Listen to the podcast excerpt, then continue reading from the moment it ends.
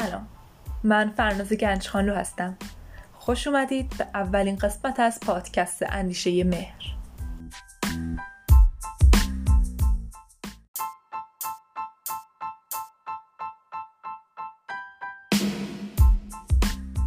ما اینجا قصد داریم از قصه های هیجان انگیز و گفته نشده روانشناسی پرده برداریم و با قوی تر کردن خودمون به کاهش آسیب های اجتماعی کمک کنیم. و با هم به راه پرپیچ و خم روانشناسی قدم بذاریم. امیدوارم از همراهی با ما لذت ببرید.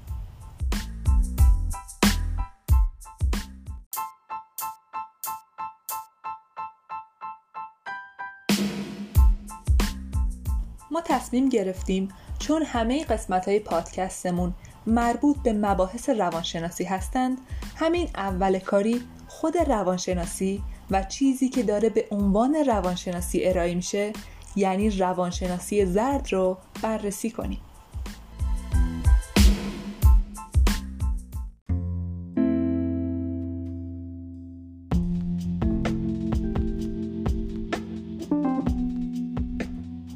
اما روانشناسی چیه؟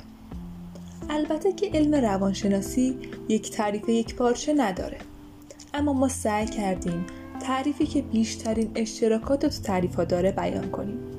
و به این نتیجه رسیدیم که روانشناسی علمیه که با استفاده از روش علمی به پژوهش و مطالعه روان فرایندهای ذهنی و رفتار توی موجودات زنده می‌پردازه. حالا سری بزنیم به کتاب روانشناسی عمومی انسان تألیف دکتر علی اکبر شعاری نژاد. تو فصل اول قسمت پنجم این کتاب موضوع علم و شناخت علمی مطرح میشه.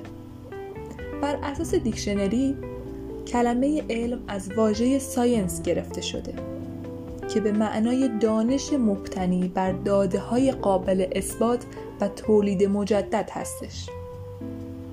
دانش بر پایه حقایق قرار داره نه نظر یا ترجیحات. به زبان ساده تر علم با هدف به چالش کشیدن ایده ها طراحی میشه. برای همین هر علمی باید از دو ویژگی آزمون پذیری و ابطال پذیری برخوردار باشه.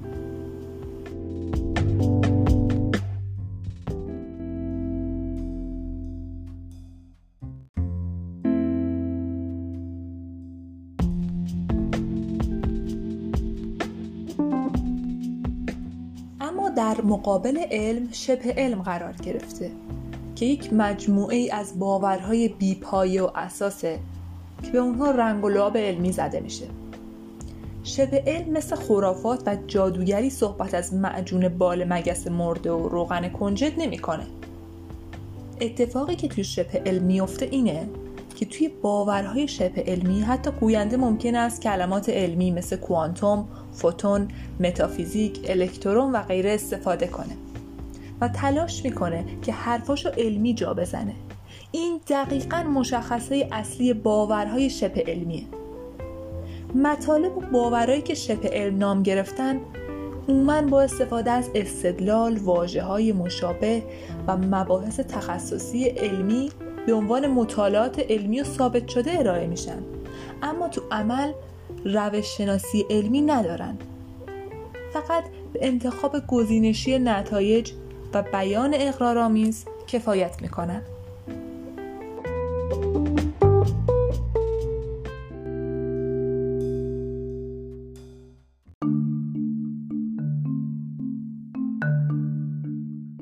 خب حالا که فهمیدیم علم و شبه علم چیه و چه ویژگی هایی دارن ببینیم که روانشناسی زرد چیه و کجای این قضیه قرار می‌گیره. احتمالا با شنیدن روانشناسی زرد این سوال براتون ایجاد شده که چرا رنگ زرد؟ این رنگ می‌تونه تدایی کننده معانی مختلفی تو ذهن اون باشه. اما یکی از این معانی مربوط به فصل پاییز میشه. تو این فصل برگا ریخته میشن. و با جدا شدن از شاخشون از اون ریشه و بنیانشون زندگیشون به پایان می‌رسه و به رنگ زرد در میاد اما این رنگ توی روانشناسی معنای دیگه ای داره و تدایی کننده نگاه غیر تخصصی و غیر علمی هستش در واقع روانشناسی زرد به همه مقالات، کتابها و سخنرانی هایی گفته میشه که توی دایره روانشناسی علمی نمی گنجه.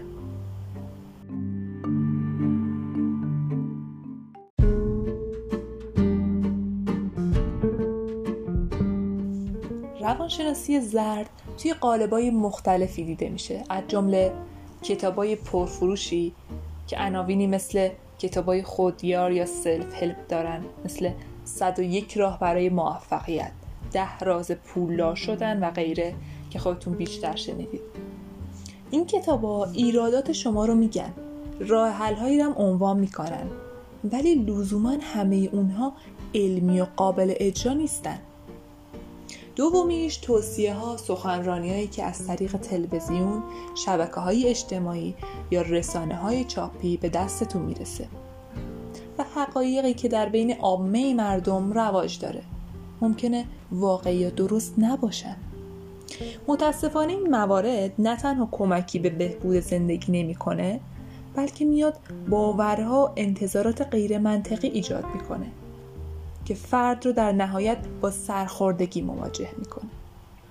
اما سوالی که اینجا ایجاد میشه اینه که با وجود این همه تاثیرات مخربی که روانشناسی زرد داره چرا مردم به سمتش میرن؟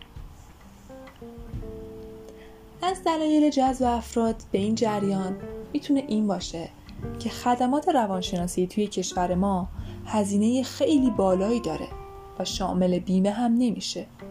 این یکی از اون دلایلیه که بازار روانشناسی زرد روز به روز داره داغ و داغ تر میشه. دومیش به خاطر این عصریه که ما توش واقع شدیم. عصر دیجیتال و سرعت. مردم انتظار دارن تو این عصر همه چیز خیلی سریع آسون در اختیارشون قرار بگیره. تو این عصر پیشرفت و تحول توی کمترین زمان ممکن انجام میشه. چون تقاضا برای این نتایج زود هنگامم خیلی بالاست. مثلا لاغری در دو هفته یا مکالمه زبان انگلیسی در یک ماه. و هزار تا مثال این چنینی که نشون میده آدما به سرعت در استفاده از یک کالا یا خدمات تقاضای زیادی دارن. همه اینا باعث شده که انسان هزاره سوم و عصر دیجیتال دنبال نسخه هایی باشه که خیلی راحت و آسون برای مشکلاتش راه حل پیشنهاد می‌کنه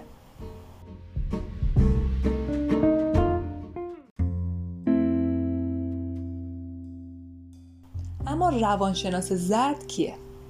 اگر توجه کرده باشید توی روانشناسی شخصیت یکی از روش های پرکاربردی که افراد برای توجیه رفتارهای بد خودشون استفاده می‌کنه اقلانی سازیه یعنی برای هر واقعیتی که نمی‌خوایم بپذیریم دلیل میاریم تا صورت مسئله رو از چه کسی دزدید به چرا دزدید تغییر بدیم.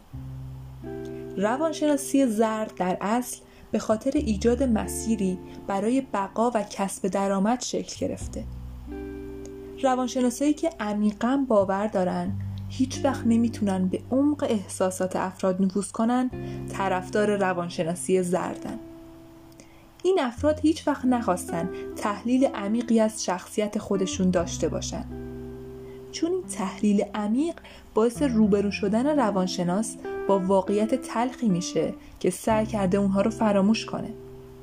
در نتیجه برای توجیه این عدم توانایی توی شناخت خودش و دیگران مجبور میشه روانشناسی و از سطوح پیچیده تحلیل شخصیت به مفاهیم پیش پا افتاده تنزل بده. تا بتونه تو این سایه سطحی نگری درآمد و شهرتی هم کسب کنه.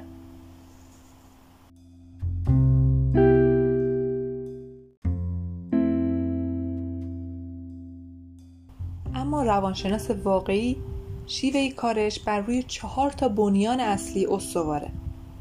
اول اینکه رفتار و فرایندهای روانی رو توصیف کنه.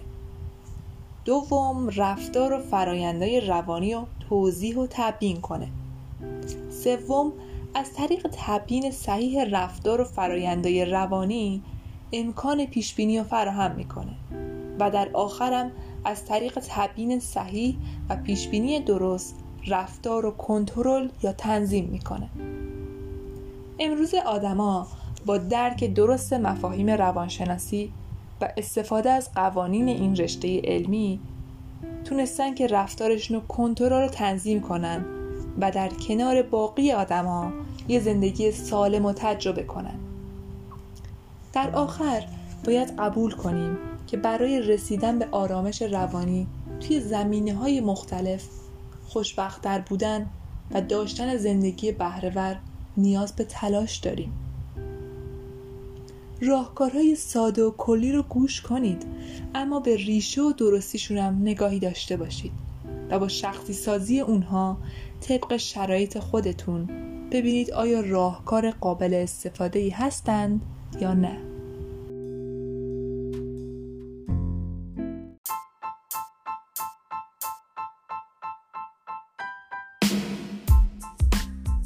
خب ما در این پادکست سعی کردیم از مشکلاتی که ممکنه از عدم توجه و آگاهی به معنای روانشناسی علمی و زرد ایجاد بشه رو بیان کنیم.